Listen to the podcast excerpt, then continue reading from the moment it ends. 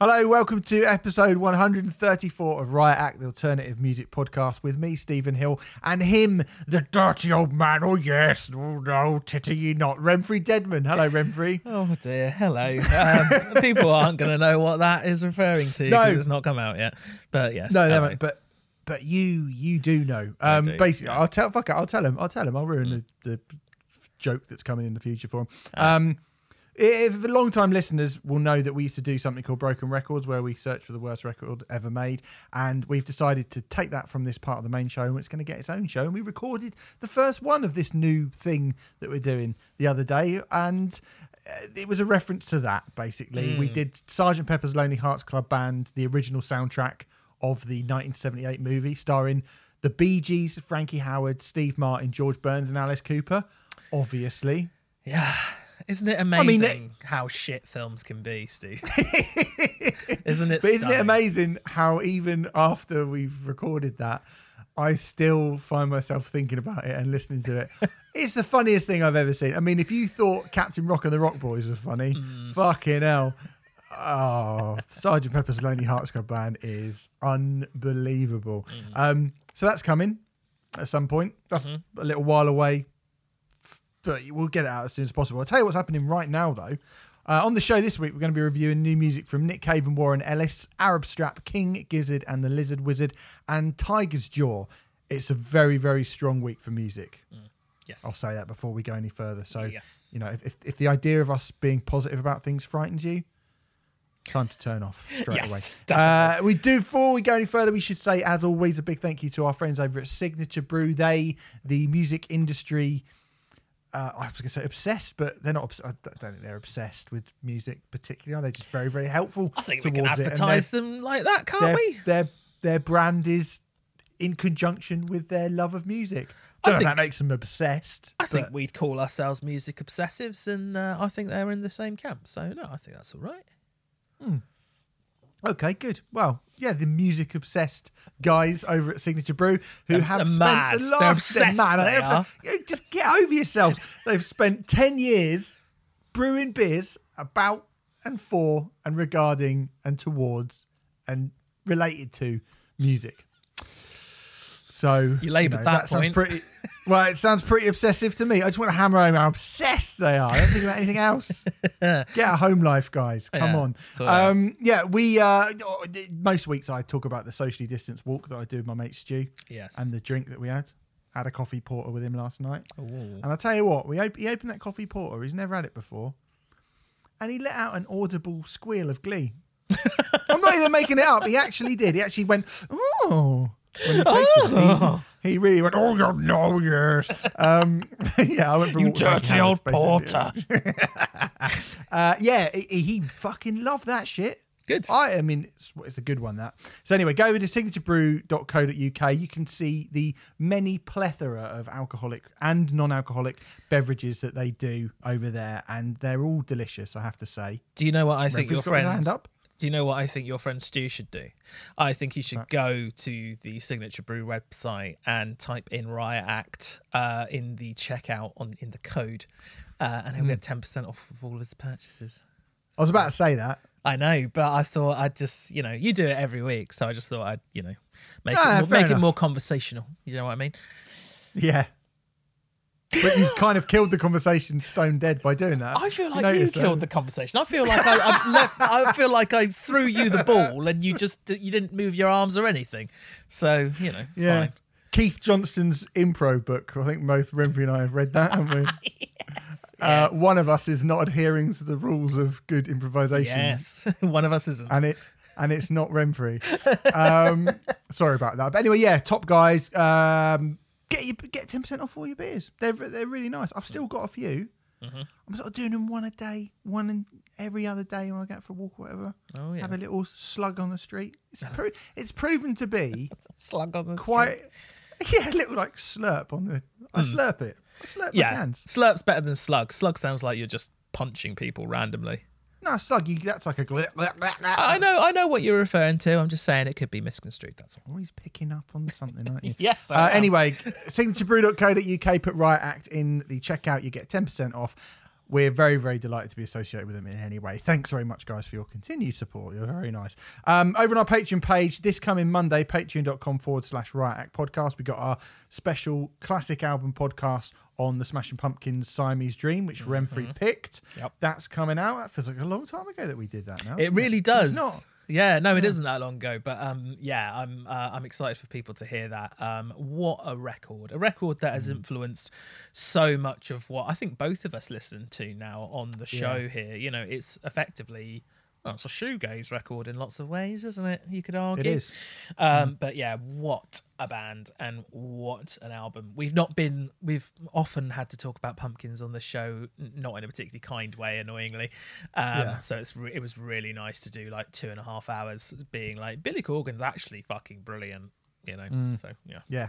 Really, really good. The next one coming after that is going to be the self-titled album by The Specials, as I revealed last week. And again, you know, really, really loved doing that. And then after that, I mean, we still haven't actually decided what we're doing on classic albums after that, but it'll be something good. I told you what one of my two picks are. All this, basically, just so you guys know, it all depends. I've got two. It all depends on what Remfry picks. This is how we work it, so that we keep them sort of different from each other. Any clues? I've not thought about it in the slightest, mate. I'm busy trying to launch a new podcast, Keith. And that is what I want. Wow, you know, God, sorry, you can't multitask. Not my problem, is it? Yeah, go over to the Patreon page, as I said, patreon.com/Riot Act Podcast for the £5 tier. That Pumpkins one, Specials coming up. You know, as I said, every week we've got loads of other ones, from the Pixies, the System of a Down, Foo Fighters, Lamb of God, Blur, Cave In, Queens of Stone Age, Pink Floyd, Guns N' Roses, The Beatles, Opeth, Gallows, Nick Cave, and Glassjaw, who are going to be our next Rioters review, I believe, Renfrey. Yes. We've completed Glassjaw. We just did Dinosaur Jr.'s Below, came out on our Patreon page. Beyond, sorry, not Below. Yeah, Beyond just came out. Me and you chatting about Dinosaur Jr., that was quite a good laugh, wasn't it? Yeah, really enjoyed that. And a record that neither you or I was familiar before, before. And it was nice to be acquainted with it. And it was nice to talk about Dinosaur Jr., who are a band that we haven't really spoken about that much. And I think both of us kind of remembered how good they were.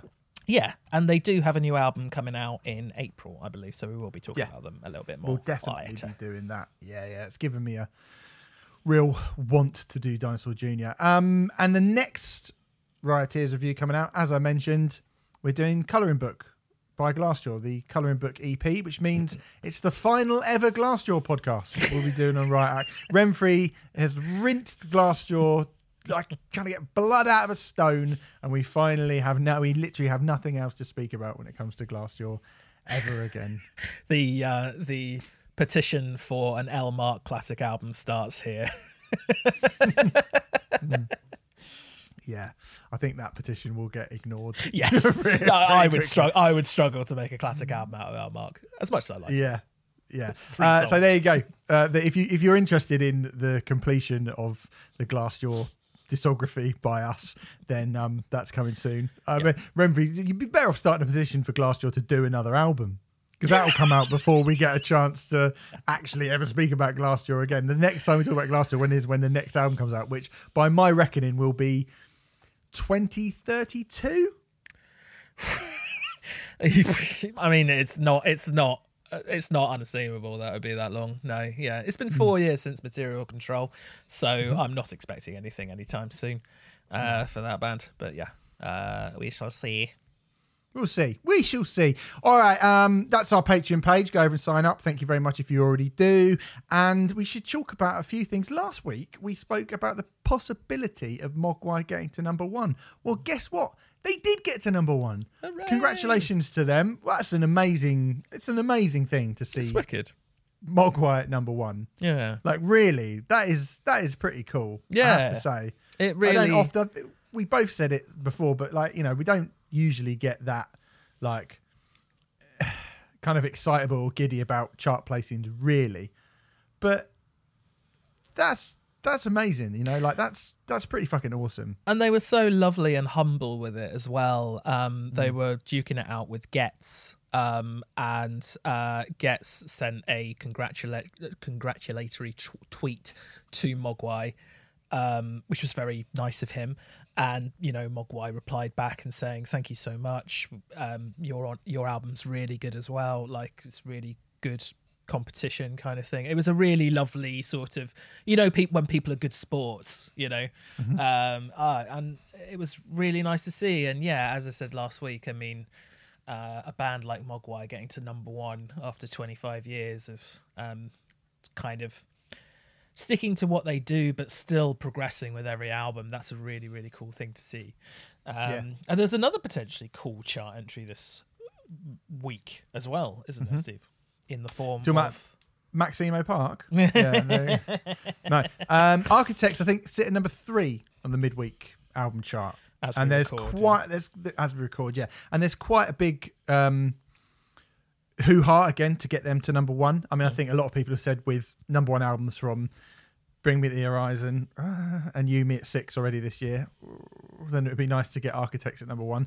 I think it would be really nice to get Architects at number 1, almost as nice as it would be for You Me at 6 to have not had a number 1 record. I actually find that You Me at 6 getting a number 1 album in 2021 kind of depressing, to be honest, but that's by the by. It would be amazing. I know obviously I was a lot keener on the Architects record than you, but you know, anytime a heavy band are going for those kind of charting positions, I think is cool. Unless that band are morally reprehensible, and there's no way even, you know, their staunchest critics could say Architects are like a morally reprehensible band. No. You know, that's great. It's so cool. I mean, you know, whichever way, whether one likes it or not, or whether one's just completely in the middle about it, you know, Architects are a heavy band. They are a really heavy band. And for a band that are as heavy as them to even be in the top 10 is a wicked thing to see. So, and something to be celebrated. So yeah, it's cool. I'm really happy. I imagine, do you think the number 1 spot is likely? I think they're probably a little way off the number 1, but number 3 seems comfortable for them, I think. I'm trying to remember who else, because it is it could be a brand new top 5. It's the most downloaded album of the week. I know that much. Right. Which is just, which is kind of interesting in a way, because obviously metal traditionally is, you know, it's all about physical sale and physical product, but I guess Architects are kind of a different, more modern, younger form of metal. I'm not saying they're younger, but their demographic maybe is slightly younger, and maybe that's why it's representing more digital sales. I don't know. That's purely speculative, and I'm picking that out. Yeah, possibly. Possibly. I mean, I would imagine in comparison, you would think that that there was a lot of people who actually went. Well, I know there were a lot of people that went out and bought a physical copy of the Mogwai album, which I think probably. Yep, I was one of those people. Yeah, probably helped them to get to the position that they were at the time. I don't know. I mean, I believe the Architects album is just £5 on iTunes, Apple Music as well, so that might have helped. That almost certainly did help. 15 songs. Yeah, there could be a brand new, like 5 new entries going into the charts that are all kind of vying for number 1, and they are the aforementioned Maximo Park, who we were thinking about reviewing the Maximo Park album, but then I was like, does anyone listen to Maximo Park? And it's one of those ones like when Stereophonics always used to get into the, you know, I mean, when Stereophonics were number 1 and That's the Spirit was number 2, and you were like, it's mad that more people like people still go, oh, I must listen to new Stereophonics material. That's mad. And even more so with Maximo Park, who basically have like their first album's good.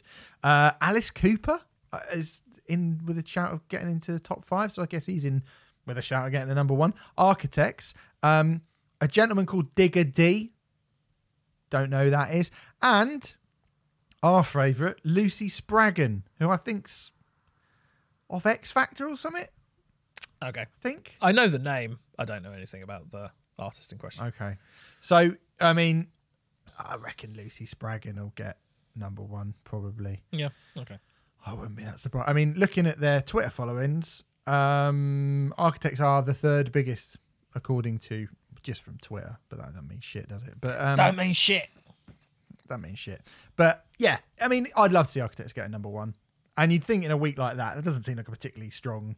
Like Getz feels like quite strong competition for Mogwai. Yeah, I'd love them to get a number one, but I don't know. But even let's not, even a number 3 or a number 5 would be an achievement for them. It would be their first top 10 album. I believe that to be true.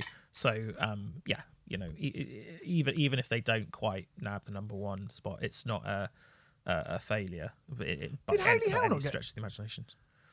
Holy Hell got into the top 10, didn't it? Surely.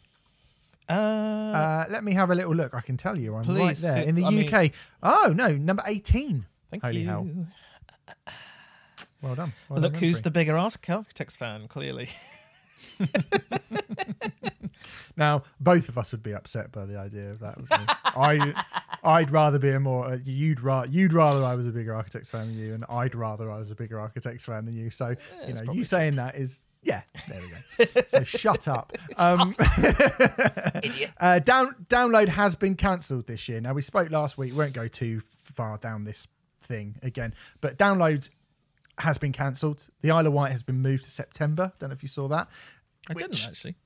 Yeah, much like kind of Slam Dunk, Isle of Wight is hoping to go in September. But Download is fully cancelled. I'll read the statement they put out, just because I think I should. Following the announcement of the government's roadmap and despite the extraordinary efforts the NHS have put in to roll out the vaccine, we can sadly now confirm that Download Festival will no longer be taking place this year, but we have exciting news for 2022.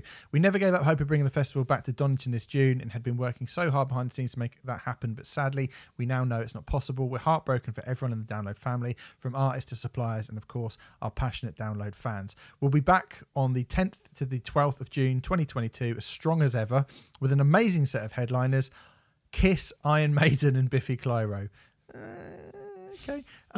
We'd like to take this opportunity to thank the NHS for their extraordinary efforts in rolling out the vaccine. You've already said that, blah, blah, blah, blah, blah. Anyway, you're very welcome to retain your ticket and carry over for next year, or you can get a refund. Can't be bothered to read the rest of it. You were so enthusiastic about reading out the statement, and then by the end you're just like, I can't be fucked. Yeah. Well, you get the general gist. You get the gist.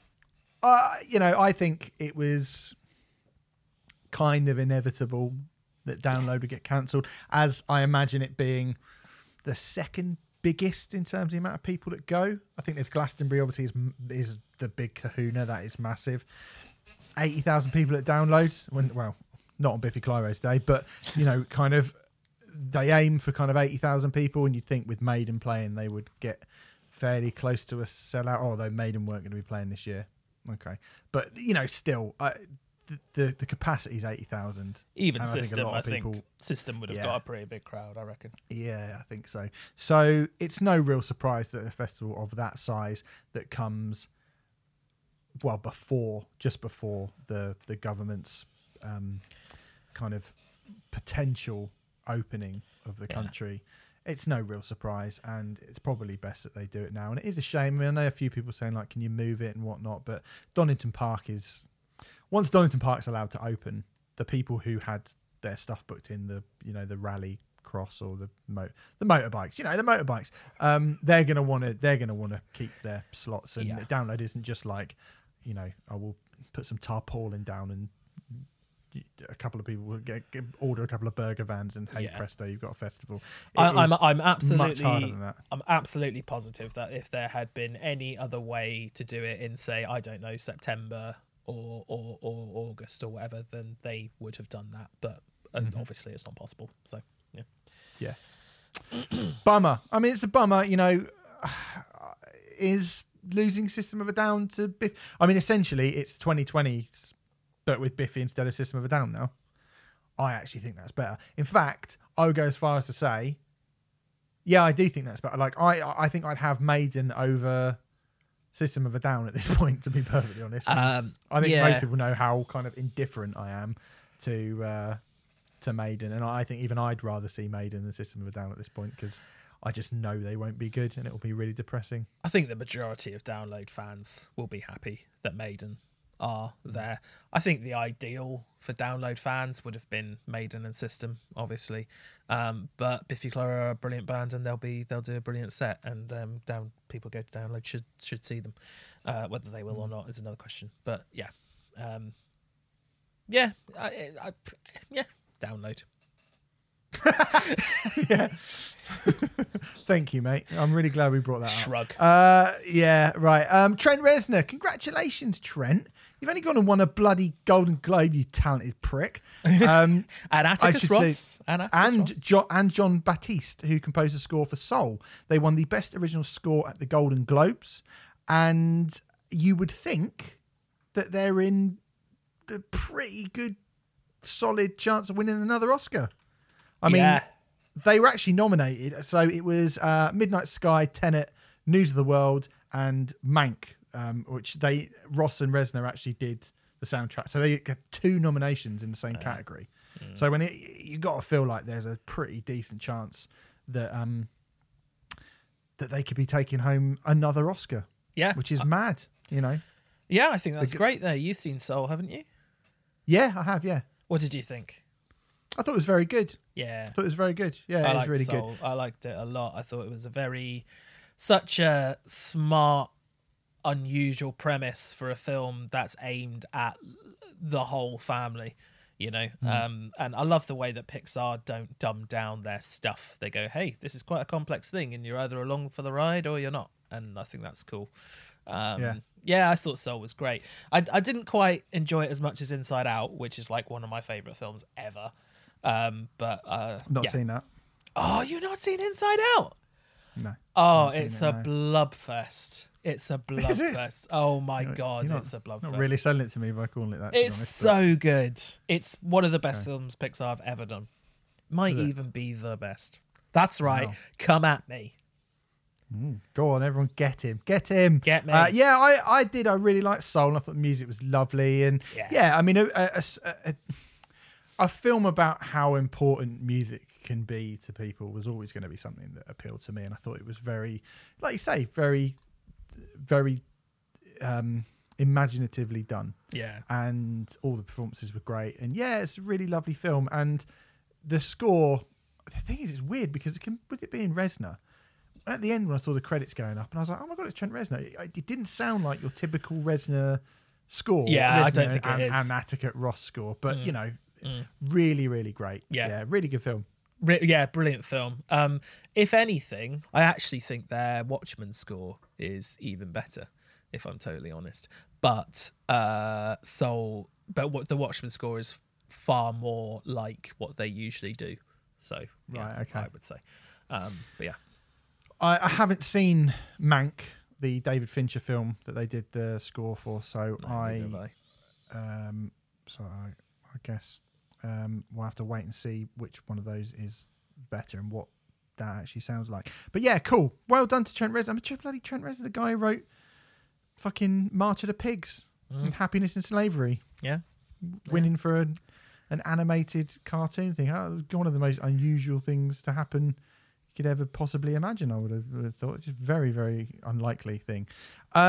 Speaking of very, very unlikely things, here's something that I told you not to look at, Remfry, but you have. Van Morrison has announced the release of his new album, which is called Latest Record Project Volume 1. It's a 2-disc, 28-track double LP coming out on the 7th of May. It's his 42nd studio record. Are you a Van Morrison fan, Remfry? I'm not particularly. No. No, me neither. Me neither. I certainly think we should review this, though. I mean, it does sound... it's a lot of, 28 tracks of Van Morrison at his age. But the thing that's been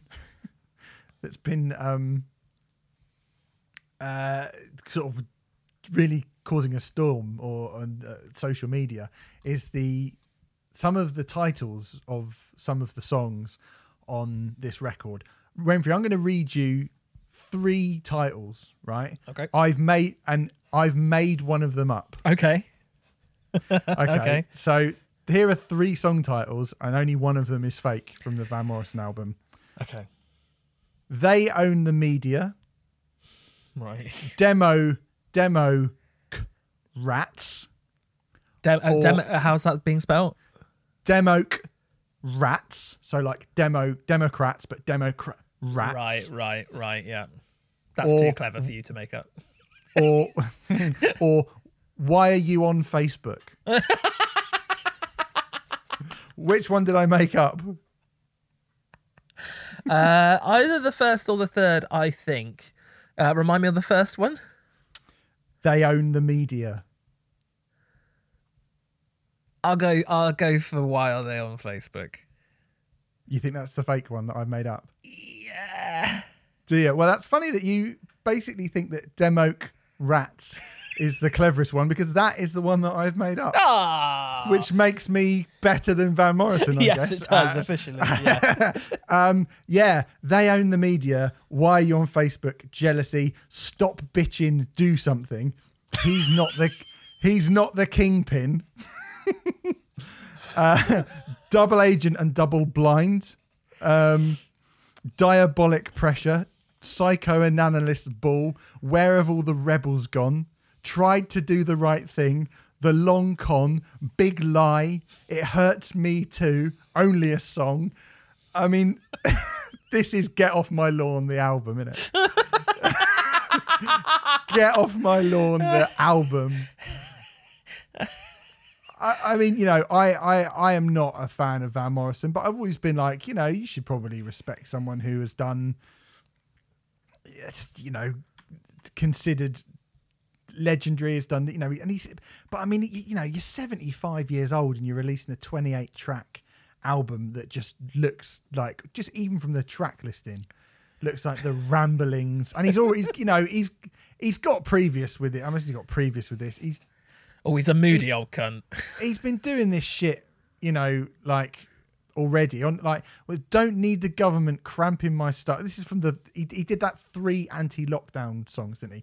Born to Be Free, No More Lockdown, and As I Walked Out. Right. Okay. Don't need the government cramping my style. Give them an inch, they take a mile. Take you in with a phony smile. Wouldn't you agree? No, man, I don't. Van's not his first name, surely. No, I don't think so. I mean, it's probably Minivan. Come forward, stand up and fight the pseudoscience, he says. Oh. Okay. I mean, I just like...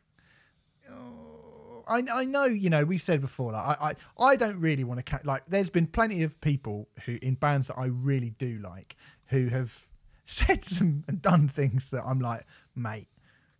Please don't do that. Please don't do that. Please, yeah. Steph Carpenter. Please, Steph Carpenter, don't talk about the world being flat.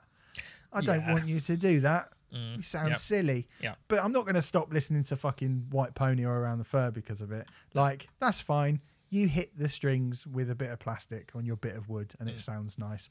That's enough for me. You carry on doing that. But you think what you like, but I don't need to hear that particularly. I mean, I don't have any kind of reverence of Van Morrison, but when, Ian Brown's been doing it, hasn't he, recently? Ian Brown's been saying, I won't play any gigs where people have been vaccinated. Has he? Oh, yeah. And you're just like, what is wrong with him? Why do you get to this certain age and you just go mad? Just start being like this. Like, it's not rebellious. It's just stupid. It is. Yeah, exactly. It's not rebellious. It's just stupid. He's not the Messiah. He's a very naughty boy. It's the same fucking thing. I'm a rock and roll rebel. I'll iron my face if I want to, and not tell me anything. Oh, you're saying I can't drink hydrochloric acid? Or the man says I can't put my testicles in a paper shredder? I'll show you. I'm such a... But no, all these new artists, they're too scared to do that. Like, yeah, you fucking idiot, mate. You're a fucking idiot. I'm going to be honest. I'm too scared to do that. Yeah, wow. That's because we're... snowflakes, Remfry. That's why. We are. We're these new school Gen Z snowflakes, aren't we? Yeah. Even though I'm 41 in a week. Oh shit! Yeah. I know. Well, that ain't news. Come on. Let's not go. Oh, there's a bit of news we forgot. Yeah. So I just think Van Morrison. I don't know. I just think you should. You're 75. Just try and enjoy your twilight years. Enjoy. Just try and do that. He's just miserable. Paul McCartney.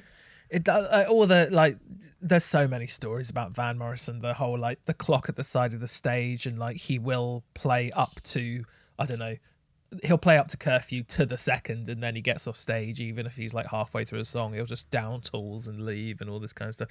He just sounds like a really miserable old man. You know, which... A mean old man? A mean old man. Yes. Sorry to keep doing a joke you haven't heard yet. You lot, sorry about this. But it's very funny, trust me. It's very funny. Yeah, I mean, I don't know. I think any... I always feel like I should really sit down one day and just listen to Astral Weeks from beginning to end, because there's so many people who I respect who say that album is absolutely amazing. But I feel like it's already tainted by me knowing that he's just an annoying twat to a lot of people.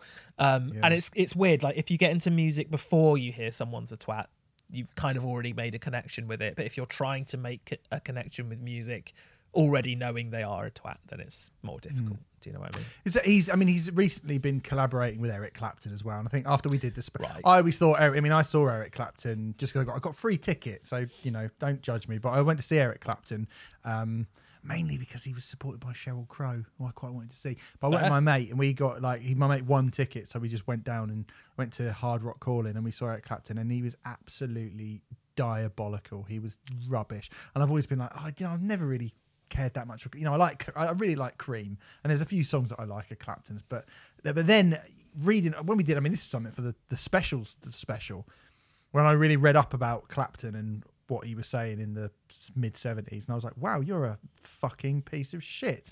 And he's got the same sort of like just miserable old fuck, go back to your fucking mansion and sit and grumble and read your Daily Mail and grumble away and just shut up. If you like, no one needs, as if someone needs a record of just an old 75-year-old man moaning. Oh God, it sounds rubbish. No one needs that, do they? No one needs that. You're sort of describing the blues. Well, yeah, I am. Yeah, no. The blues was formed from a load of like white millionaires sitting in their mansions and being told that they couldn't go to the pub. That is the genesis of the blues, Remfry. You're quite right. I was being sarcastic. Of course you were. I know you were, but I just thought it would be. I'd really skewer that because Eric Clapton probably does think that. Yeah. Oh, I'm just like the blues. Oh, this is just what happened to all my favourite blues musicians. I'm just like them. To be fair, he probably does know more about blues than you and I. But yeah. He probably does, but he's probably not self-aware enough to know. He'd still like all of his favourite... I love this blues musician, but I do want him to get deported. Yes, exactly. Yeah. Anyway, let's not talk about Eric Clapton. I just thought that was hilarious on the part of... literally a mean old man. Anyway, Van Morrison's got a new album out. I think we should try and review that because, 28 songs. No, really? Maybe not. My face maybe just not. Sunk. Oh, yeah, it did. You literally turned into droopy for a second. You were like... All right, let's do some reviews. Let's talk about something good. Let's start with Nick Cave and Warren Ellis. Their new album is called Carnage. It is a surprise release, a shock release that came from kind of nowhere from the king of bleak, pitch black alternative music and his longtime Bad Seeds compadre. This is their first non-soundtrack album that they've released as a duo. Yeah. They've done a bunch of soundtrack albums for films like The Proposition, The Assassination of Jesse James by the Coward Robert Ford, The Road, other films that don't have the prefix, and they're all very good, but this is a little bit different, this one. Yes, this is a proper collaborative record between these two men. Absolutely. Essentially, isn't it? Yeah. We have been almost entirely positive about just about everything we've ever said about Nick Cave and his various collaborators on this podcast, although, as we have actually previously discussed, he doesn't have a perfect discography, Nick Cave. I think it's fair to say. No. This deep into a career, I think you'd struggle to find anyone of his kind of vintage that does, especially someone as prolific as Nick Cave. Yeah. But he appears to be on an quite incredible creative hot streak at the moment, I would say. I would completely agree. Completely and utterly. Yeah. And he's kind of discovered this new found sort of... He's added a lot of electronics and strange, eerie noises, which really kind of work with that Western Gothic horror aesthetic that is often attached to his works. I think it's... That whole aesthetic, I think, is even more prominent on Carnage, perhaps due to the record being written and recorded during lockdown. I don't know. Carnage was supposedly created as a duo partly out of pandemic necessity. But I think this stripping back and paring back works really well with the last three albums he did, which ended up being a bit of a trilogy. You can see that this is kind of like a progression from those records, but still having a foundation in what those records did as well. Yeah, I mean, I think this is an interesting record, I think, because it is kind of a continuation in terms of the types of sounds that the pair are using, the types of sounds that they're trying to create, from Ghost Team from 2019, particularly being the one that we reviewed on this show. Although, if you're a member of our Patreon, you will know that we did that Skeleton Tree special, which was, you know, very, very cool as well. But I think of the two, it's probably closer to Skeleton Tree than it is Ghosting sonically. I think so. I mean, I was going to say the overall mood and feel of the album, I think, is quite different and almost kind of, I was going to say unrelated. I don't think that's entire. I thought at first it was a kind of, this is a completely separate mindset that Nick Cave appears to be in. I don't think that's completely true, but I think it's enough of a switch in mindset to really make this record feel radically different from the last, from that trilogy. Certainly the perspective that he's writing the lyrics from feels a little bit different. I think many of these lyrics feel like the more kind of confrontational Cave of old, especially when he's threatening to shoot you in the fucking face repeatedly just for fun. And then meanwhile, there's a line on White Elephant about Botticelli's Venus with a penis riding an enormous scalloped fan, which feels much more in line with his grinder man persona than the Nick Cave we usually see fronting the bad seeds. That said, there's also a lot of really beautiful poetic romanticism on this record as well. So it's kind of managing to retain both sides, well, multiple sides of that Nick Cave persona, all within the one record. And what I found really, something I really liked and enjoyed about this record, he did it a bit on Ghosting as well, but there's lyrical themes that come round on the album over and over again across the album's 8 tracks. Whether it be a balcony where Nick Cave is sitting, or some bags, several characters throw bags into the back of the car. There's a Glen Campbell song which comes up a few times, strange creatures by the side of the road. I think most noticeably of all, there's that Kingdom in the Sky. Obviously, you know, Nick Cave and biblical references go together like two things that go together really well. Cheese and toast. I was going to say Body of Christ and wine, but, you know. Very nice.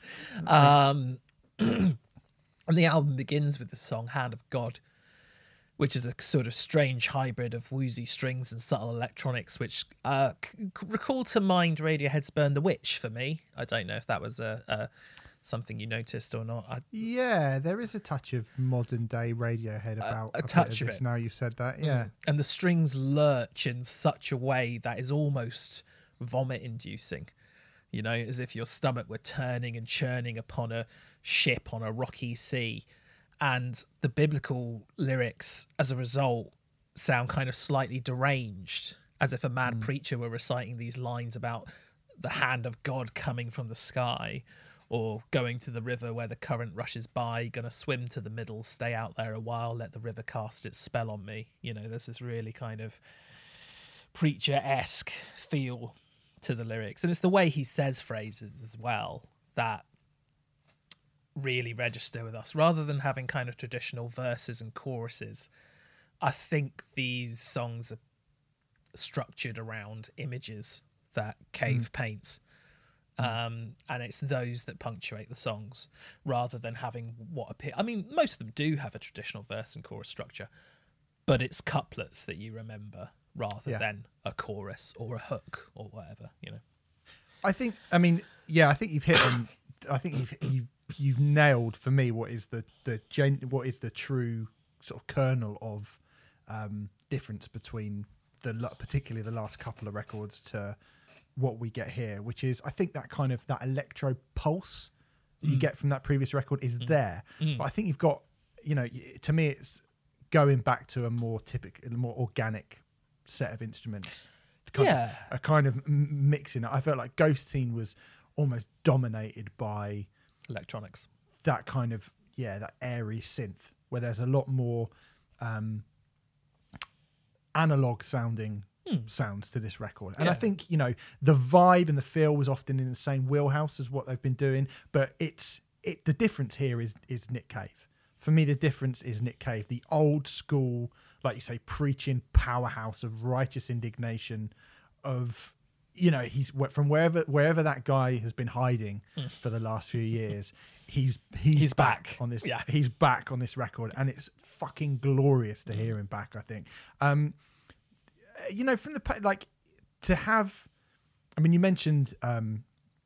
you mentioned the opening song "Hand of God," which is like just a fucking incredible opening song. It's got pace and momentum, but it's kind of beautiful and haunting at the same time. But it's almost brutal but delicate at the same time. You know, those backing vocals bring a delicacy to Nick Cave, who performs the whole thing. Almost sounds like he's performing the whole thing through gritted teeth, and like. You know, it's not even necessarily always what he's saying. It's kind of the way that he's saying it on this record, which I think makes everything feel really different. You know, you've got Old Time, the second song, is this really ominous bass line beneath it. And it just feels a little bit more threatening, you know, talking about the trees being black and stuff. I mean, it's not unique to any part of Nick Cave's career to be that kind of expressive. Obviously, he's made an entire career out of it. But I think he balances... The balance of, you know, that kind of raging preacher messiah that he can be, and this kind of really confused, heartbroken shell of a man that we heard on Ghostine. I think he balances those two things really fucking brilliantly. I mean, the first time I listened to this, I said to you on the phone, I was like, oh, it's got nothing to do with like the last two. And I think it's because that ire, that fury... Like you mentioned that song White Elephant, and it's so unbelievably beautifully, like it can be scathing and scabrous, but again, when those backing vocals come in, it's euphoric at the same time. And I think I missed a lot of the euphoria when I first listened to this record, and it's taken me it's just under a week since this record's been out, and it sort of only really properly hit me like yesterday when I was listening to it, and I was like, actually this record, you know, it's not it feels like a journey. It feels like you get the old Nick Cave kind of burst out in front of you, and then as it progresses he starts to sort of, I was gonna say run out of steam, and I don't mean run out of steam in a, you know, it doesn't get as good or he's run out of ideas or whatever, but he seems to kind of calm down towards the second half of the record. Yeah, I do agree with that. I mean, I think the record gets better as it goes on, personally. I think... arguably it does, yeah. I think definitely those moments of jubilation and euphoria are kind of ever so slightly tainted in a weird way, though, with like a weird unease. So, for example, that... I called it a drunken orgy of religious zeal at the end of White Elephant that comes in. It's kind of jubilant and grotesque at the same time, because it sounds like it's a chorus of Nick Cave singing the time is coming, the time is nigh for the kingdom and the sky. But he sounds really inebriated and a little bit kind of like not with it in the slightest, you know, and the fact that there's a crowd of them as well just gives it this really... off-kilter, strange feeling, even though it is euphoric. It does feel euphoric, but you also get the sense that there's going to be a hell of a hangover in 10 hours time, you know. So yeah, I agree. And you know, there was a lot of pain, and there was a lot of grieving, and there were a lot of questions sort of subtly asked on Ghostine, and I feel like that was the purging of that in a lot of ways, and there is a shadow of that here. I mean, I love, like you said, I think that, you know, I think you're probably right, actually. The second half of the record, the last three songs particularly, I think unbelievable. Like, yeah. Lavender Fields is, I mean, it's just beautiful, and there's so much sort of heartache behind it, and that's when that album really slows down. And I think it's the thing about Nick Cave is that it's kind of almost impossible, whatever he's doing. I think both of us probably feel this, that whatever he wants you to feel, you just kind of feel. I think we both really respond to him, and you know that the moon is a girl with a sun in her eyes is what he sings on Shattered Ground, and it's really simple, but again, we've mentioned the word euphoric quite a lot. That song to me almost feels like defiance. He talks about shattered ground, the things that are shattered around him, and it's a song about kind of love and life and like that stuff winning. You know, it feels to me like that is somebody going, I am not going to let this shit destroy me. I'm not going to let that happen. And I love that you can kind of, he's gone from the guy he was on Ghost Teen to this. You can see that journey in him, and not just see it, but feel it. You kind of feel everything that he is feeling and putting out through the performance, through the music that sits behind it, which at that point again is a far more subtle, more minimalistic approach, and from his lyrics, which are just, they're kind of genius in this, they're kind of the sort of genius simplicity that you just wouldn't think of in a lot of ways. I mean, there is times when Nick Cave can be really wordy, and I think on the last couple of songs it's not so much wordy, but it's just perfectly pitched, and euphoric's not really the word, but kind of triumphant and yeah, defiant. Like it feels like a really I think that's the best song on the record personally. Shattered Ground. I think that's a really amazingly defiant statement from him personally. I think that's a good call. I think it would probably be my second favourite on the album. I certainly, in terms of sort of the defiance and stuff, there's a line that I love from that song. There's a madness in her and a madness in me, and together it forms a kind of sanity. And I think that really illustrates the point you were making there about it being quite defiant from trying circumstances. I think my favourite track is Save for Last. Balcony Man is just so melancholy and beautiful at the same time. And the words in this song are just incredible. I'm the balcony man. I'm Fred Astaire. You think you have a plan until I hit the stairs. I'm a 200-pound bag of blood and bone leaking on your favourite chair. I put on my lap dancing shoes in the morning sun, and this morning is amazing, and so are you.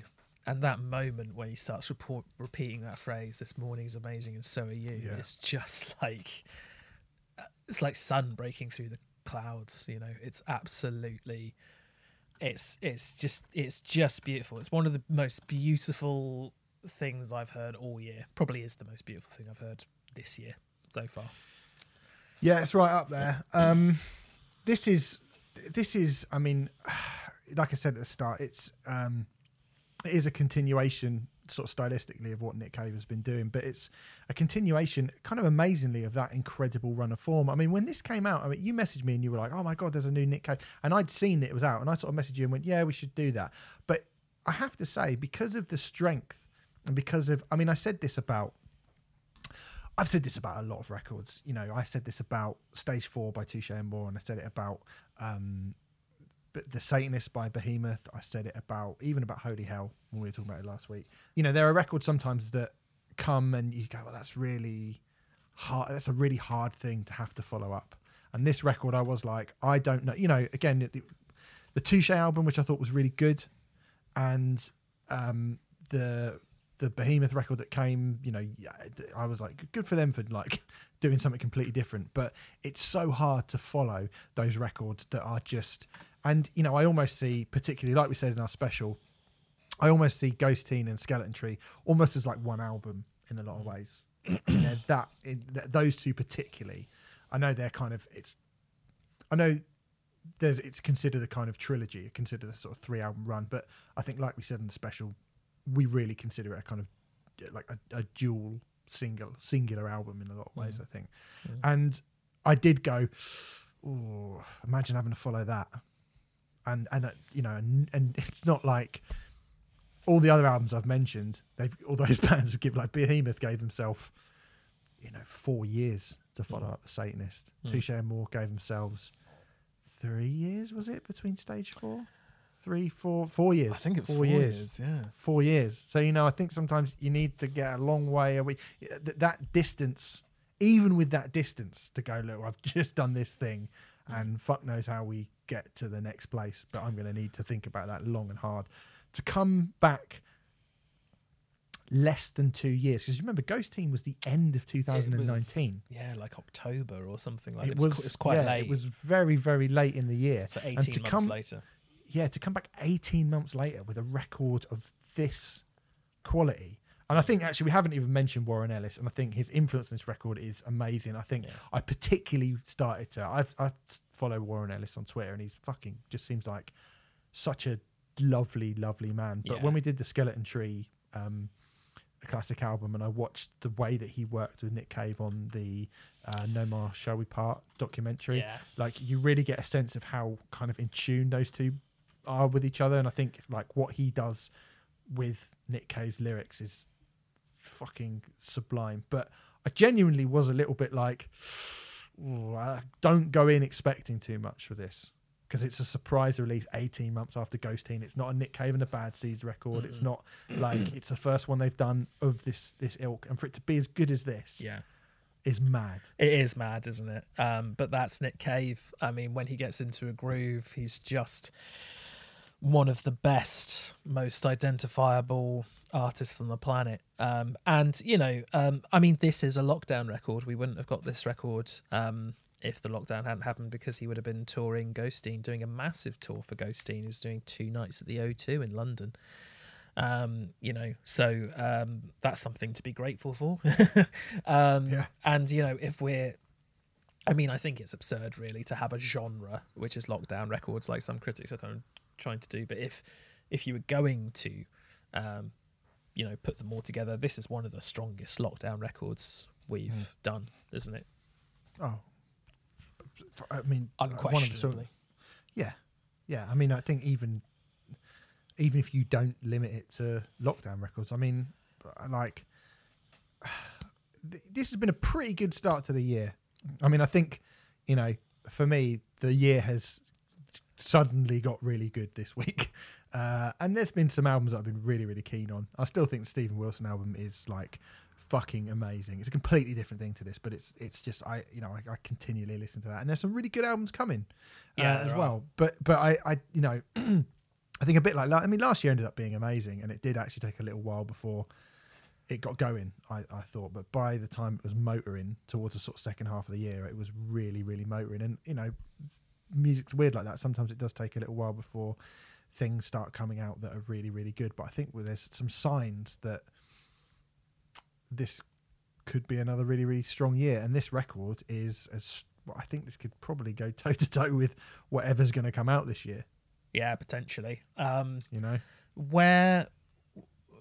do you feel it stacks up against Skeleton Tree and Ghost Teen, and maybe even Push the Sky, if you can recall that record as well? Pretty well. I mean, I think, it's arguably more dynamic than all of those records. Yes, I think. I mean, certainly from, like you say, the persona you get from Nick Cave, it's arguably the most emotionally full records that you get. I think the problem is something like Skeleton Tree, the highs, they're not even, it feels kind of nasty calling them highs in a lot of way, because what I mean, but the points that where you go, this is just phenomenal. They are so high. They are so, I mean, I think you're right with Balcony Man, Shattered Ground and Lavender Fields. That last three I think are probably as good as anything on any of those three records. I would agree. I think Old Time and White Elephant are a different kind of thing. I think they're great. I think it's a Nick Cave that you have heard previously, maybe not done to exactly the same standards as, like, if we're going to go back 25 years or whatever to you know, to him at his kind of raging, rollicking best. It's not quite that, but it's different, you know, and I don't think it can be compared in that. So for that, I guess, I don't know. I mean, I certainly think that those last three songs are as good as anything on either of those records. I think that those two records, it's weird because I think this is a more dynamic record overall. Yeah. But I think those two records are so perfect. Yeah. So consistently perfect, and they hit those. They're exhausting to listen to, those records, aren't they? Yeah. They're kind of beautifully exhausting to listen to. Yeah. Whereas this is actually, it's not a continually tough listen. No, but certainly as it goes on. Certainly as it goes on. You were about to say. Yeah, I was going to say, but when it really kind of, when it does try and kind of tug at your heartstrings, it really like yanks them as hard as it possibly can. And I think, like, you know, that's what he's been really good at doing for, you know, about a decade now. Yeah. More than that, but like, I mean, certainly, obviously, situational things have meant that, you know, he's drawing on things which I think are very, very, very, very difficult to listen to without you yourself. And he's so good that you yourself not being emotionally motivated or emotionally kind of drawn into that. And I think anything that elicits a really, really strong emotional pull in you is always going to be something which you gravitate towards. And the times when I really am sucked into this record is those last songs. I think the first five songs are fucking great. They're really great songs. I mean, White Elephant is fucking fantastic. Amazing, I think. Yeah. I think it's amazing. And I did love hearing Nick Cave, like, I'll fucking shoot you if you come, like that kind of that. I was like, oh, there's that guy. He's great. Yeah, yeah. And to be able to do both those things on a record, I think is wicked. Overall, though, I mean, I still think like Ghosting's still the best, I think. I think I'd agree with you. I think if I'm honest, I probably prefer Ghosting and Skeleton Tree to this. Me too. But this is mightily close behind both of those. Like, there's very, very, very little in it indeed.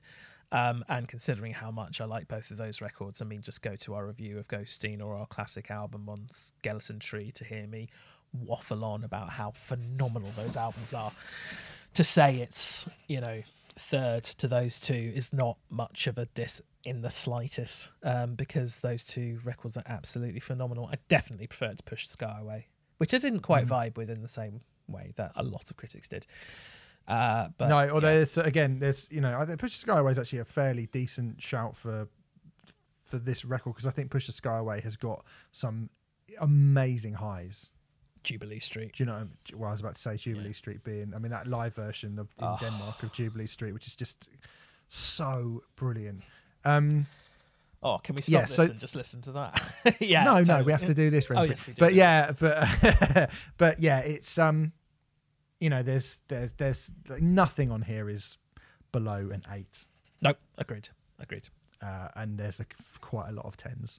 Yeah. So it's really good, it's basically. Brilliant. I mean, God, what a shock that we. I actually am a little bit shocked that I like it as much as I do, to be honest, because I did, like I say, I steeled myself for going, there's no way he can make anything that's comparable with Ghost Teen or Skeleton Tree. There's no way. He's going to have to kind of slow down a little bit. And, you know, and he has sort of slowed down a little bit, but still, but the quality still feels relatable, though. Like, but the quality, I mean? The quality of his output is as high as it's ever been, I feel, you know? I mean, he had an amazing run in the late 90s and early noughties, I'd say, as well. Yeah. But it's difficult to think of another time that he's been as strong in his career.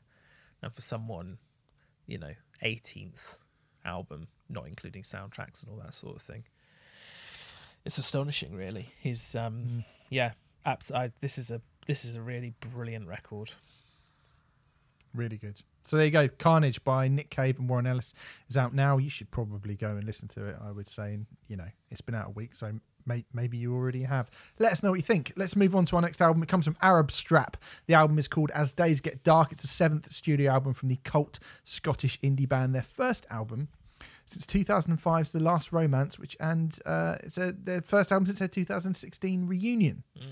Now, this is a comeback album. Uh-oh. It's a comeback album. Uh-oh. Arab Strap were a band that came into the kind of post Britpop indie landscape in the mid to late 90s that I think, how much it was down to them, I'm not sure, but there was a real effect and change in direction from, I guess, the post. Not that I feel like they would think they have anything to do with this, and there's not much argument to suggest that they do at all have anything to do with Britpop, but indie was so obsessed with that scene around that time that when Arab Strap came along in the, I guess it's the post-Nebworth, there's a post-Nebworth world where Britpop suddenly has peaked, basically. Like, you ain't getting anywhere bigger than that by doing the things that those bands were doing or that Oasis were doing, and thus indie music started to go a little bit back in a different direction. Bell and Sebastian, The Beta Band, Gomez, Arab Strap. I mean, dare I say, even Mogwai and Travis a little bit, maybe. I mean, I know those are two quite different bands, but certainly they came along and very, very different. Putting Mogwai and Travis in the same sentence does make me...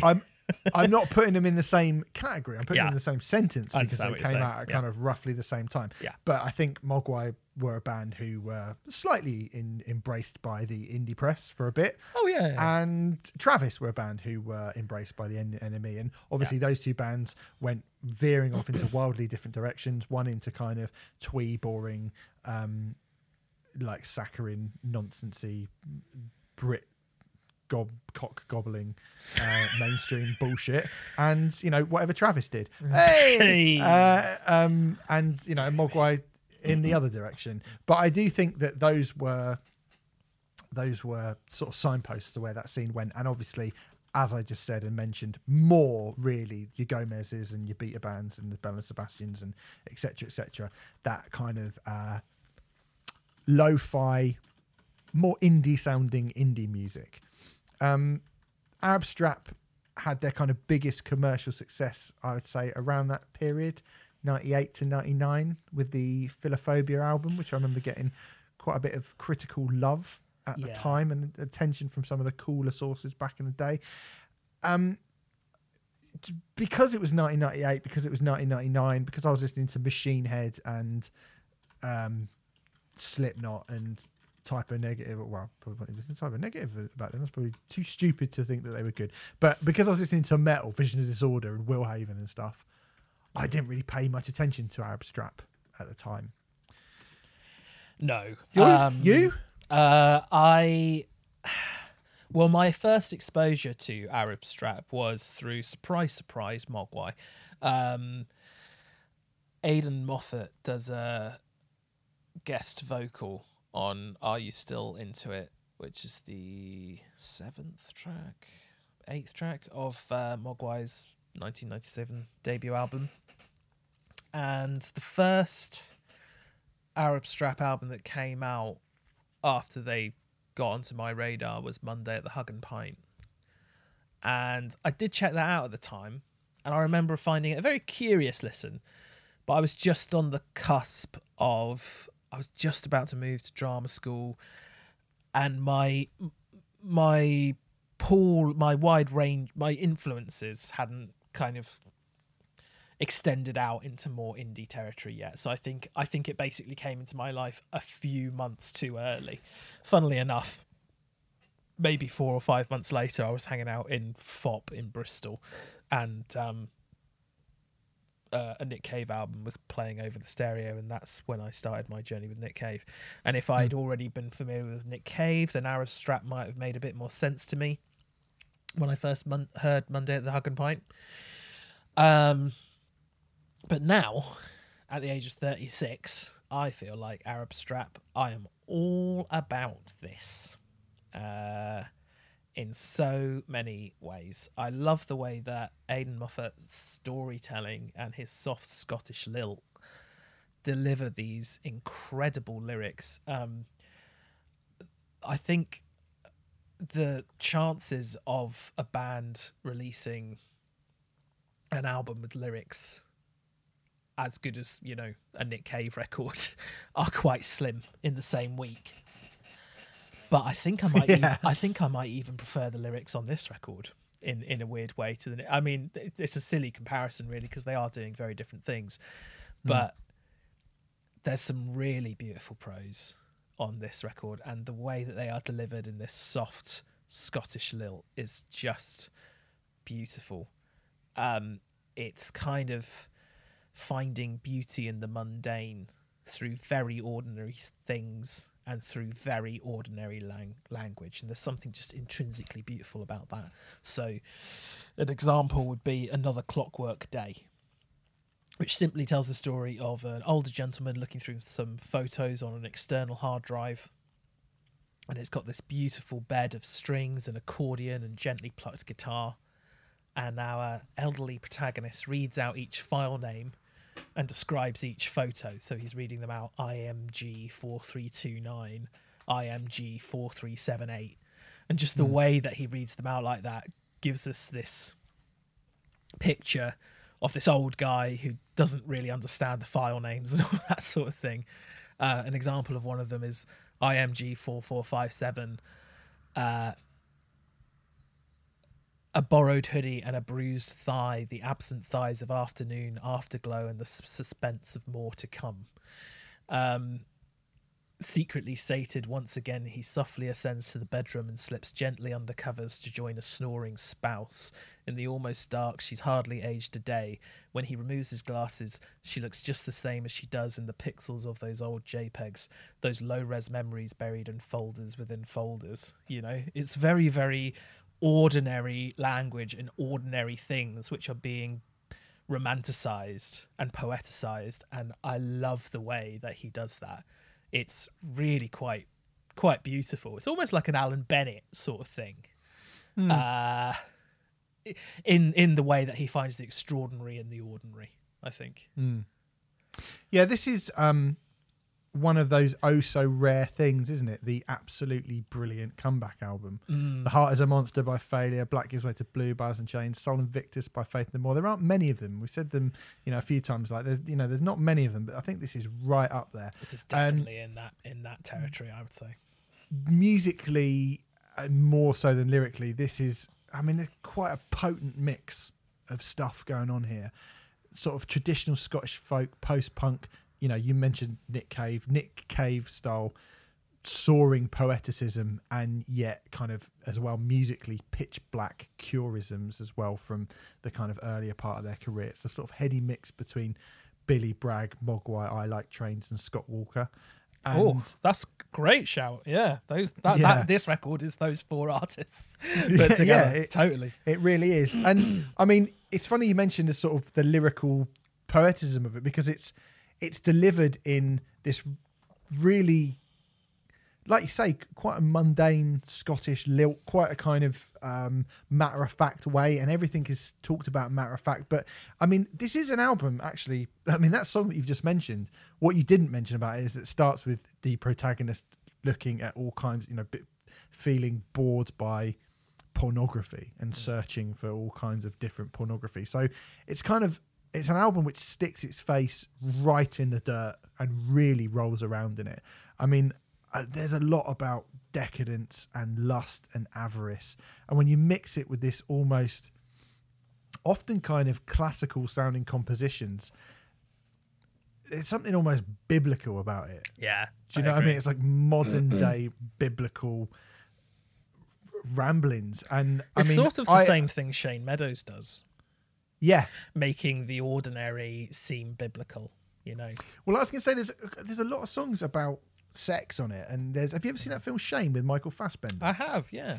Yeah, it sort of reminds me of that because I mean that's the film that is like, you know, is about somebody who is stuck in this kind of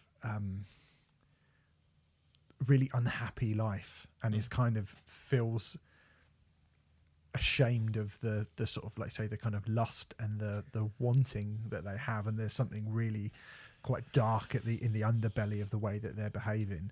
And I think this record manages to do that. And I mean, I want to talk about my own personal highlight of the record, which is Fable of the Urban Fox, which is this kind of allegorical tale of foxes being run out of their natural environment and chased into the city where they're told that they don't belong. The fox bumps into the British bulldog and he says, fuck off back to Foxland. And it's basically, it's talking about immigration. It's talking about the way that people in this country treat and feel about immigrants. And I think for me, it's one, I mean, we're just talking about Nick Cave, and there are some amazing, amazing songs on that record. But I think this is one of the best songs of the year. And I mean, if you don't count "Personal Shopper" by Stephen Wilson, which actually did come out last year, and I think so far I would consider that the best song of the year so far. I think it's absolutely fucking amazing. Lyrically, it's amazing. It's scathing. It's cutting. It cuts right to the heart of exactly what it's saying. It's really brilliantly musically pitched. It's an incredible song. Yeah. And it's not like it's alone in being that. Like there's some really brilliant songs in this, but I love the kind of shit covered diamond that this album is. My favorite song on this record has changed constantly. I think I've listened to it. We got this promo fairly late, so I think I've listened to this album maybe half a dozen times. I've wanted to listen to it a lot more than that, and I reckon my favourite song has changed probably every single time I've listened to it. I love that kind of diamond, that diamond in the rough. That's the way that Aidan Moffat talks about sex is just really kind of lowly, and like there's this line in Kebabylon, brilliant title, which is, are you already dreaming as I claw up your condom, as your syringe cracks beneath my boot? You've crashed on the couch, passed out on the porch, such a lover, such a liar, such a brute. And, you know, particularly delivered in his like Scottish drawl, it just sounds amazing. I think the song that has the most profound effect on me as a listener is probably Tears on Tour, for very, very personal reasons. Over a droning synth and this very simple drum machine and some stirring piano, Moffat and tones, I cried the day my grandfather no longer knew my face. I wept by the window when he died, and when my mother called long distance to say her mother passed away, I blubbered on the bus I couldn't hide. I've cried at many broken hearts, I've sobbed in countless drinks over girls with faces I barely now recall. I bawled and I bawl on the kitchen floor when living was too much, pick a room, I've wept in them all, but I can't tell you why tonight my eyes are dry. And just that kind of imagery of, you know, his grandfather forgetting his face and all the things that, you know, long-term listeners will know happened to me. It was just a really beautiful, poignant way to put a really miserable, horrible disease, which really just, obviously, that just hits me, you know, really, really hits me. I thought that was a really incredible way to sum something up in a line that's really awful and horrible and life destroying for the person and for those around them, but just to put it in a way that felt really poetic and really beautiful. You know, I can't say it's objectively the best, but due to circumstances, it's just obvious that that's going to have a massive effect on me. Yeah, of course. And I mean, that is a fantastic song. And I think, you know, there's the way that they go. I mean, again, it's sort of similar to what we were saying with Nick Cave, that, you know, often this record can be beautifully poignant and touching and moving, and often it can be quite threatening, quite nasty sounding. You know, like I talk about the kind of the face in the dirt and stuff. I mean, I Was Once a Weak Man, which is basically telling the story of somebody. I'm assuming it's a prostitute, where he's like, oh, Mick, he asks himself, and about the kind of, again, the shame that someone feels being you know, being in that situation. And when he's like, he questions as he goes to close the door. He I don't know exact lyrics, but something about he closes the door and he questions, should I be doing this? And then he thinks, well, Mick Jagger does it and he's older than me. And that's the way that that's the way that the song ends. And you're just like, oh God, it's so grim. He's a tiptoeing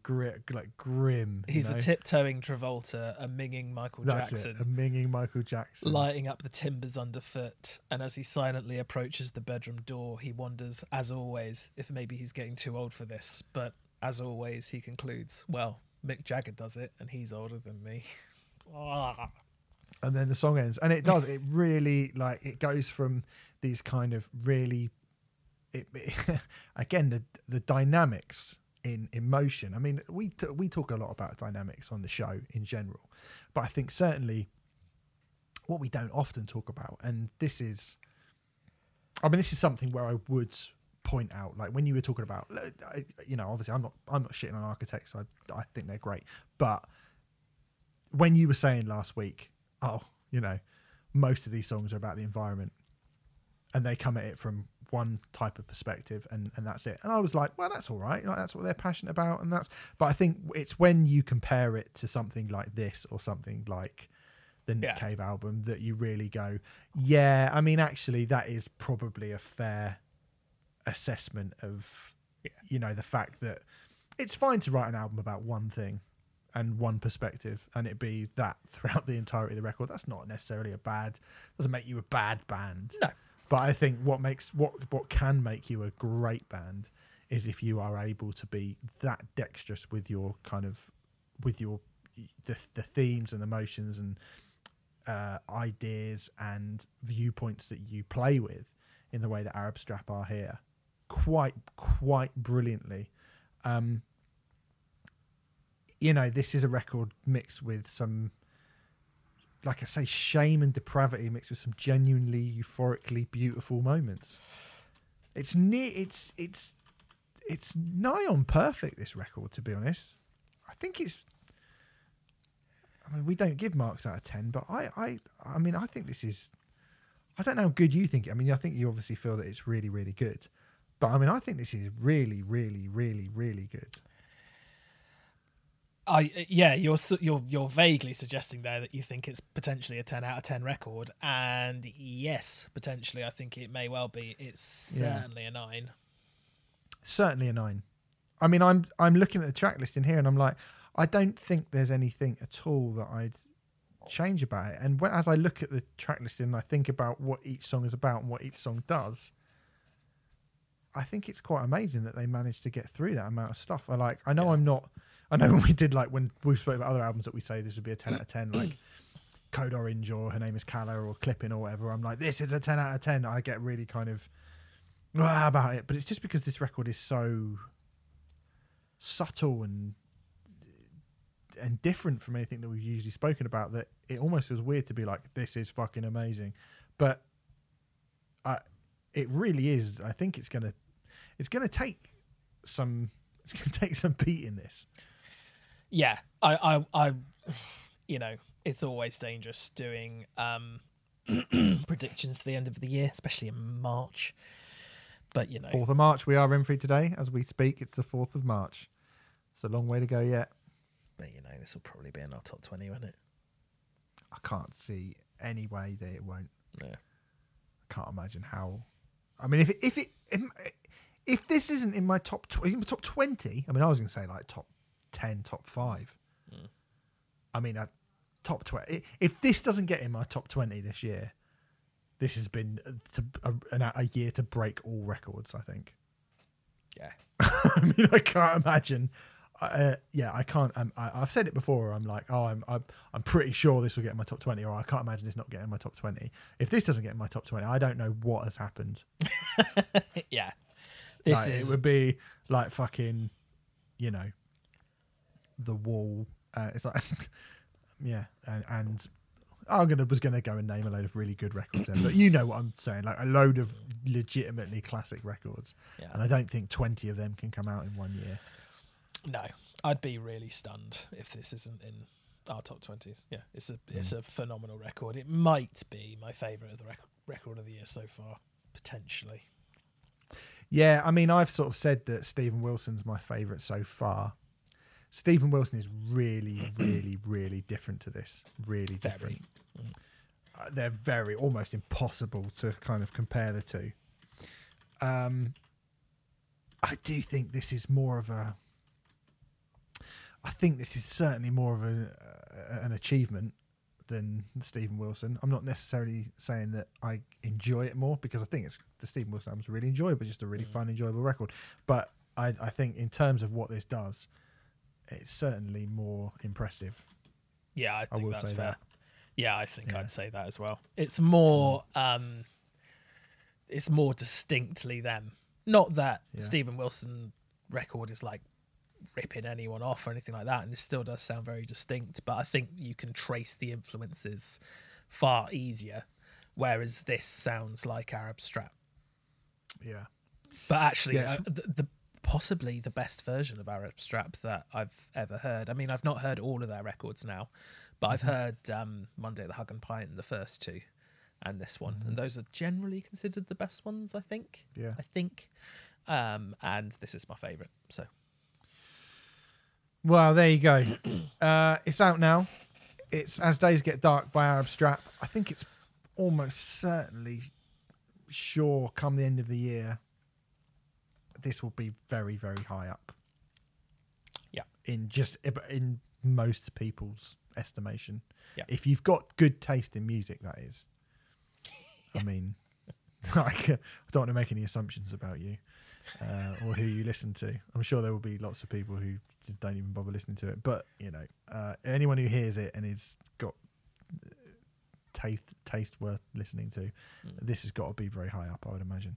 Yeah. There you go. Go and bloody listen to that. Definitely. As Days Get Dark by Arab Strap. It's out now. This came out last week, and because it was busy, we didn't really have a chance to do it. But I wanted to do it because...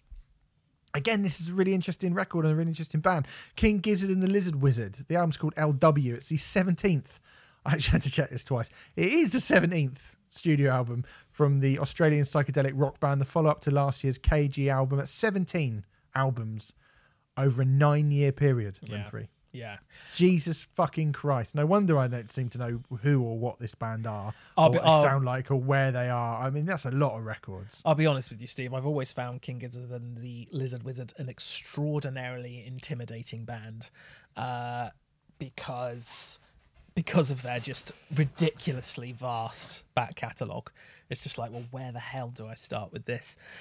You could broadly call them a psychedelic prog band, although they've actually turned their hand to many different styles over the 11 years that they've been active. LW is their 17th album, as you say.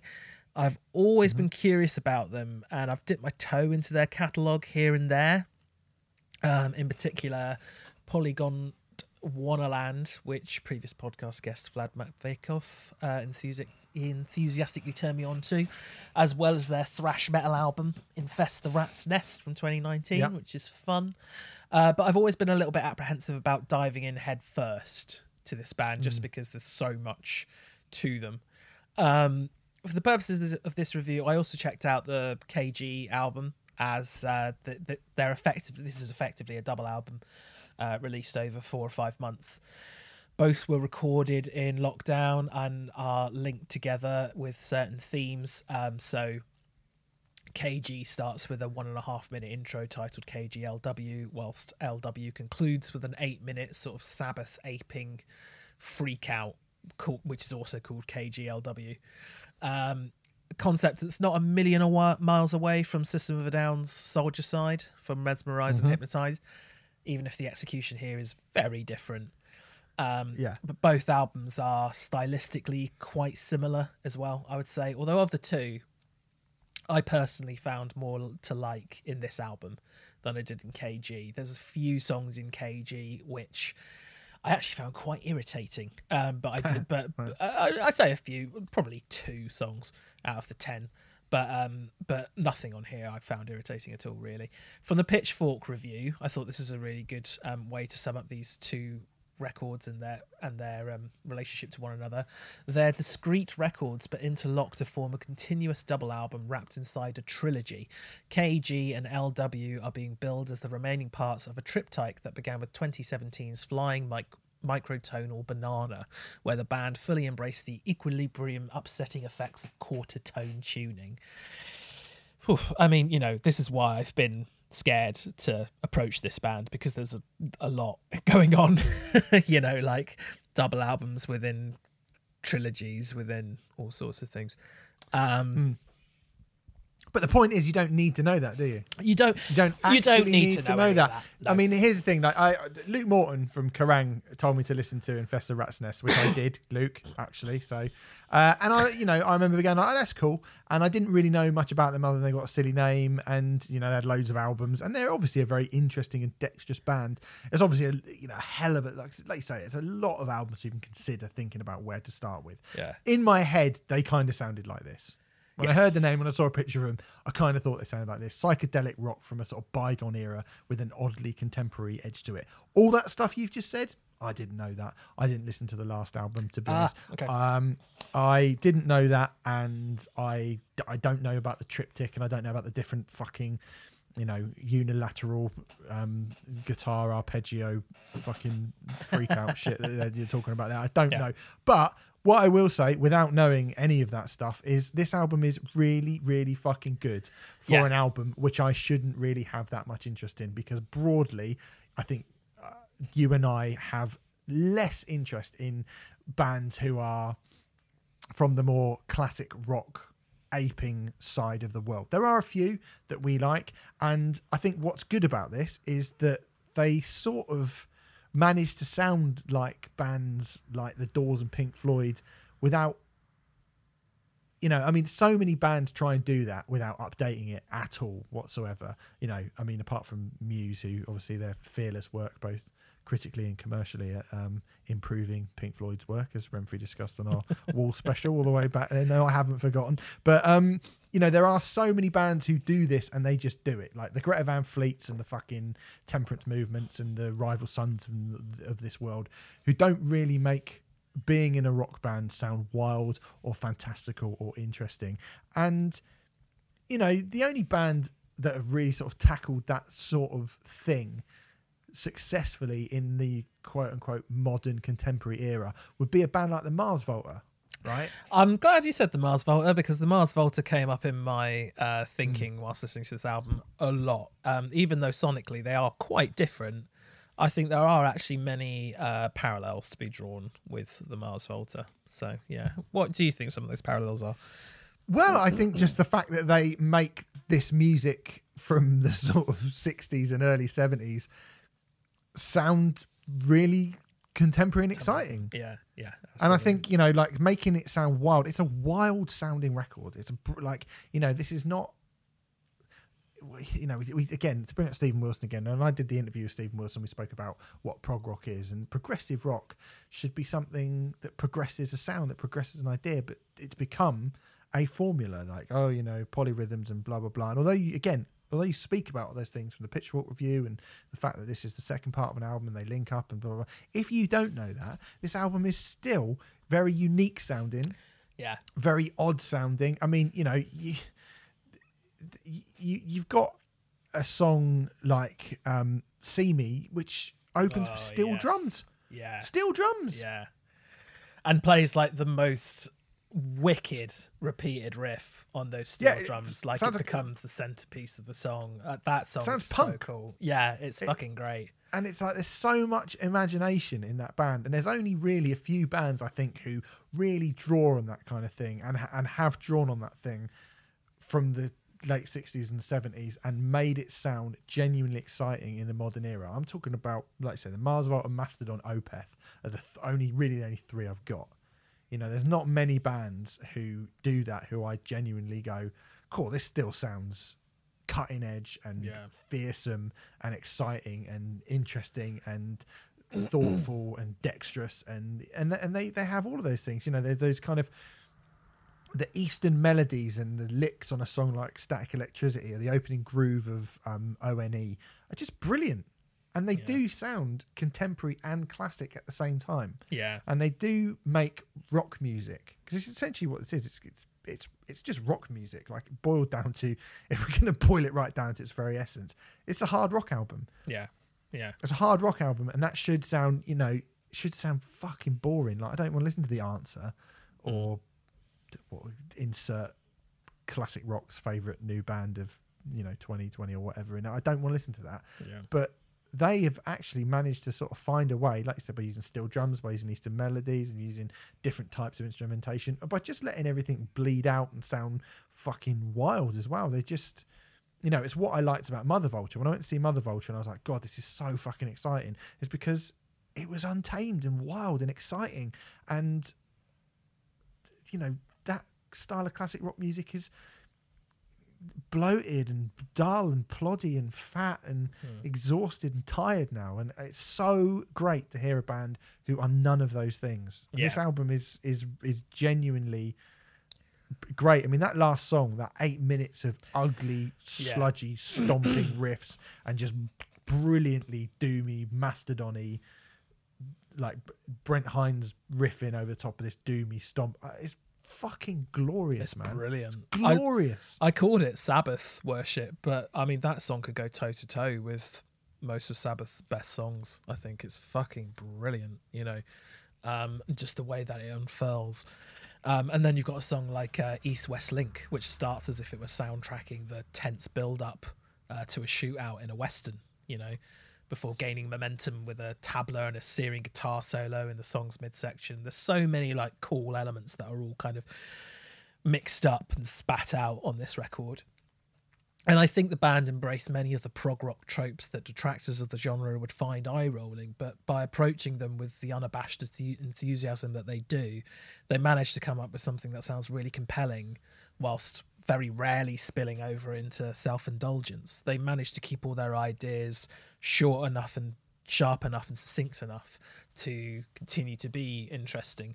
On this album, there's 9 songs, only 3 exceed the 5-minute mark, and every song progresses and shifts like malleable forms in almost quite subtle ways. That means the song's conclusion is always a good hop, skip, and a jump away from the song's beginning.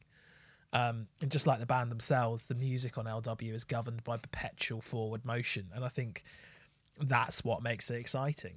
It doesn't, that's why it's not ploddy, because it feels like it's always going somewhere and it always has a direction.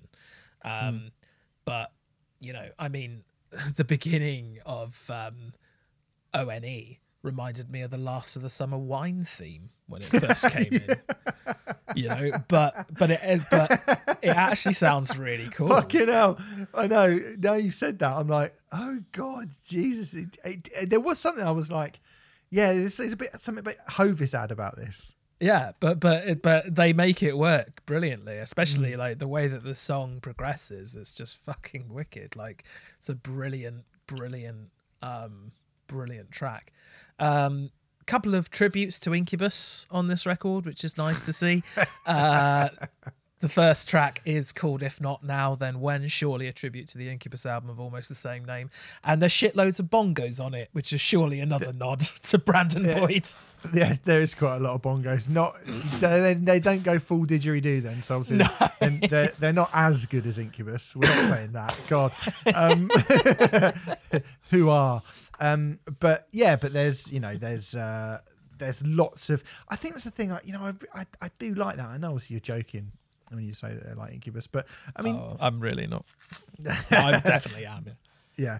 But I think it's the amount of sounds. I remember listening to rock albums and, you know, whether it was Soundgarden or, you know, like there'd be lots of different things going on.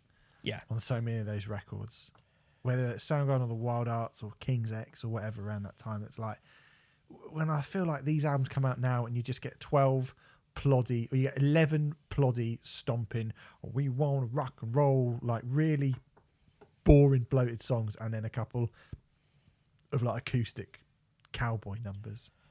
Come on, that's a bit Corey Taylor, isn't it? I was about to say that's a bit unfair on Corey Taylor. It's not that good. It's not unfair on him though at all. No. Yeah, absolutely. This record just sounds so much more exciting than any of that stuff, and I kind of feel a bit silly for not having gone in on King Gizzard and the Lizard Wizard more beforehand. It might be that name as well. I mean, I really should have learnt by now that you cannot judge a band by their name, but there's always a slight thing of like, I looked at him, I was like, you look at him and you go, you're a Yeah, okay. King Gizzard and the Lizard Wizard, and you are also dressed like that, and you play. Apparently, you're a sort of psychedelic progressive rock band, and I was like, oh, sounds a bit classic rock to me. There's a lot of warning. Sounds a bit Rival Sons. Yeah. Yeah, there's a lot of warning signs that go off, aren't there, when you kind of initially see it? But you should get past those because there are some great songs on this record. I think the album as a whole is really fantastic. It's interesting, when I first heard it and I first put it on, and if not now then when, started coming in with a lot of bluster and noise and general tomfoolery, I thought, oh god, we're going to be in for a very long 42 minutes, aren't we? But I was completely wrong. It kind first of listen to this, I was so in. Yeah. Oh. By the end. Do you know what I mean? By the end, you're like, this is. I just want to put it straight on again. I think it's fucking great. This record. Yeah. It's great. It's a fantastic record. It's really, really good. 3 for 3, isn't it? Pretty good. I would probably say, whilst I'm obviously not an expert on this band, neither of us are. I think this is a pretty good starting point for them. Yeah, well, look. I mean, I have no idea for the rest of them. It's so much stuff, but certainly, like, you like this album, you will like, if you like rock music, you'll like this album. Yeah. I mean, I will say that. I don't know if it's a good starting point for their entire back catalogue, but I mean, it's a good starting point for listening to this album because this album is really fucking great. Yeah. So let's see. LW by King Gizzard and the Lizard Wizard is out now. Let's go on to our last album of the week. I kind of feel a little bit sorry for. We've had three albums that are minimum 9 out of 10, I would say, this week. And there's Tigers Jaw as well. Tigers Jaw, I Won't Care How You Remember Me, is the 6th studio album from the emo rock band from Scranton, Pennsylvania, the follow-up to 2017 Spin album, which I have never heard. I do, like I say, feel sorry for Tigers Jaw this week because they are really, as the last band, the last album of the week, they are really up against it here after 3 albums of, I would say, near perfect quality, exceptional quality of music that we've had this week in these last 3 records. And then Tiger's Jaw, for me, is a perfectly fine, enjoyable indie emo record. I think in any other week, we would be pretty kind to this record. And I don't think either of us are going to rubbish it. Because there's nothing to rubbish. This is a good record. But it is, yes, the previous 3 records that we have talked about are all fucking brilliant. And this is just a really good version of this kind of sound. When Tiger's Jaw formed, they cited Fall Out Boy and My Chemical Romance as early musical influences. That means Steve's going to hate it. I quite like My Chemical Romance. I think they're all right. Yeah, I don't like My Chemical Romance. And I there's a couple of Fall Out Boy albums which I think are great as well. You like the hardcore album. But personally, I don't think there's too much to hate here at all. This is well-composed emo in a similar vein to Basement or Make Do and Mend or Glitterer, who we covered last week, or Spanish Love Songs, even, to a degree. I love how the opening song, the title track, I Won't Care How You Remember Me, builds from a really subtle, quiet beginning and ends sounding really anthemic and big. And they have 2 vocalists, this band, Ben Walsh and Brianna Collins, and I think whenever Brianna takes over on lead vocals on songs such as Cat's Cradle or Lemon Mouth or Commit, I think that makes her a really nice diversity. It breaks up the songs a little bit. So I think she does lead on 4 of the 11 tracks, and it just breaks it up nicely to hear those 2 different vocals. Interestingly, they never seem to intersect with one another. Like they never... Do they happen at both time at any point? At both at the same time? This record? I don't think that I can remember, to be honest. Yeah, But it's I like the fact that you've got 2 quite distinct and different voices on the same record, and you know, I think there's some nice songs on here. You know, this is. I think there's bands that we often mention in conjunction with a lot of this stuff who might do it slightly better. I think when you think of bands like the Menzingers, and we spoke about the Holdsteady a couple of weeks ago. Holdsteady is slightly different, but you know, this is a far poppier version. I actually like when they're really, really upbeat. I think they're actually much better. That's when I think they're at their strongest. You mentioned Cat's Cradle, and I think that kind of sounds like OK Go covering Where Is My Mind by the Pixies. And you know, it starts really well. I think that Cat's Cradle into Hesitation. Hesitation's got a really great riff on it. And when there's a bit of chug in them, I think, and they go. They're great. You know, there's some really great kind of Jimmy Eat World style moments on Can't Wait Forever. Mm. And there's, like you mentioned, Lemon Mouth was one of the ones you said. I think that's really good as well. That's got a bit more of a kind of Nada surf alternative rock thing to it. And that punk drum part that opens it is really good. And, you know, for the most part, this is really good. I think they do get a little bit saccharine for me occasionally. Just occasionally. Commit is a bit too saccharine for me. I actually found the opening to be a little bit too weedy. Oh, really? Okay. I know it builds up, but I was like, you want to get cracking here, lads. Mm. It's borderline for me, but for me they stay just on the right side of it for my taste. But yeah, I can understand that. I think that's a fair enough thing to say. I think this is a good record. I have to confess, Tigers Jaw are an older band than I thought they were. This is their 6th studio album, and in my head they were on maybe like their 2nd or 3rd album or something like that. I think if this... Wow. What an idiot you are. I feel like a fucking stupid fool. I think if this had been their 2nd or 3rd record, I'd be a lot more excited about it. But the fact that it's their 6th, I'm kind of like, it's likely that they've already peaked. You know, I mean, it's not for definite, but, you know, they probably already peaked, and they're probably, you know, there might be stuff in their back catalogue which is better than this, but they're probably not going to do an album which is much better than this, which kind of makes me think that they'll always be like, you know, 2nd division rather than top of the league kind of thing, or top of the top leagues. Top of the top leagues. Top of the Pops leagues. I don't think, you know, for example, I think they're as good as a band as, say, Basement or something like that, but I don't think they're as good as Basement are on their best record. So Basement's best record, in my opinion, is probably Colour Me Kindness, which is fucking amazing. Or, I don't know, Make Do Amend. Like, I think they're as good as Make Do Amend are normally, but when Make Do Amend are on it, then probably... They're slightly better, you know. It's a good point about them being 6 albums in. I mean, to put it into a much bigger band's perspective, 6 albums in for Jimmy Eat World's career is Chase This Light, which is not the strongest Jimmy Eat World album, but they'd already made at least three fucking great records at that point. Yeah. You know? Yeah. So, but that's got a few good songs on it. I like Chase This Light. Far from me to reach. It's got that on it, isn't it? Yes, she's all over me.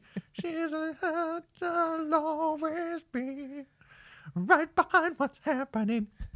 Clap, clap, clap. You know that? Yeah, I do. It's a good song. I like that. That is a decent album, but you know that is kind of. They've had Clarity, Bleed American, and Futures just before it. That's the thing. It's kind of like in the middle. It's probably firmly in the middle of like my favorite Jimmy Eat World albums. I'd say it's probably like my 5th favorite or something like that. But it's good when it's good. It's very dizzy. It's great.